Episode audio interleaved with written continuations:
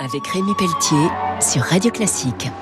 Avec le CIC, partenaire des grandes courses au large. Bonjour et bienvenue pour Grand Large sur Radio Classique. Ce week-end, nous retrouvons Jean Dartuy, le navigateur, qui va s'élancer pour son tour du monde en équipage avec escale l'Ocean Globres au départ de Southampton. Et Jean, vous avez profité de cet été pour naviguer, notamment lors d'une course célèbre, la course du Fastnet. Il s'agit de, sur une course de 600 000 à peu près, aller virer ce fameux rocher du Fastnet en Irlande. C'est une course mythique avec euh, des grandes heures et des heures beaucoup plus sombres, puisque vous vous souvenez qu'en 79, il y a eu une tempête qui a fait un nombre de morts incalculable dans cette course. C'est un très bon entraînement pour nous.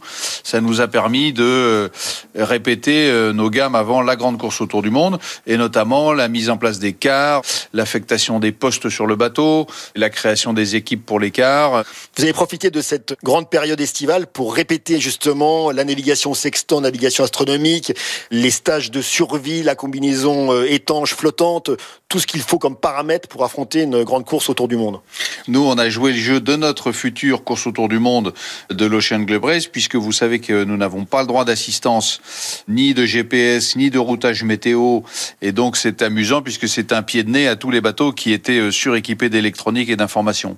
On rappelle aussi que le bateau Triana, qui fait presque donc 16 mètres de long, un Swan 53, n'est pas forcément très confortable.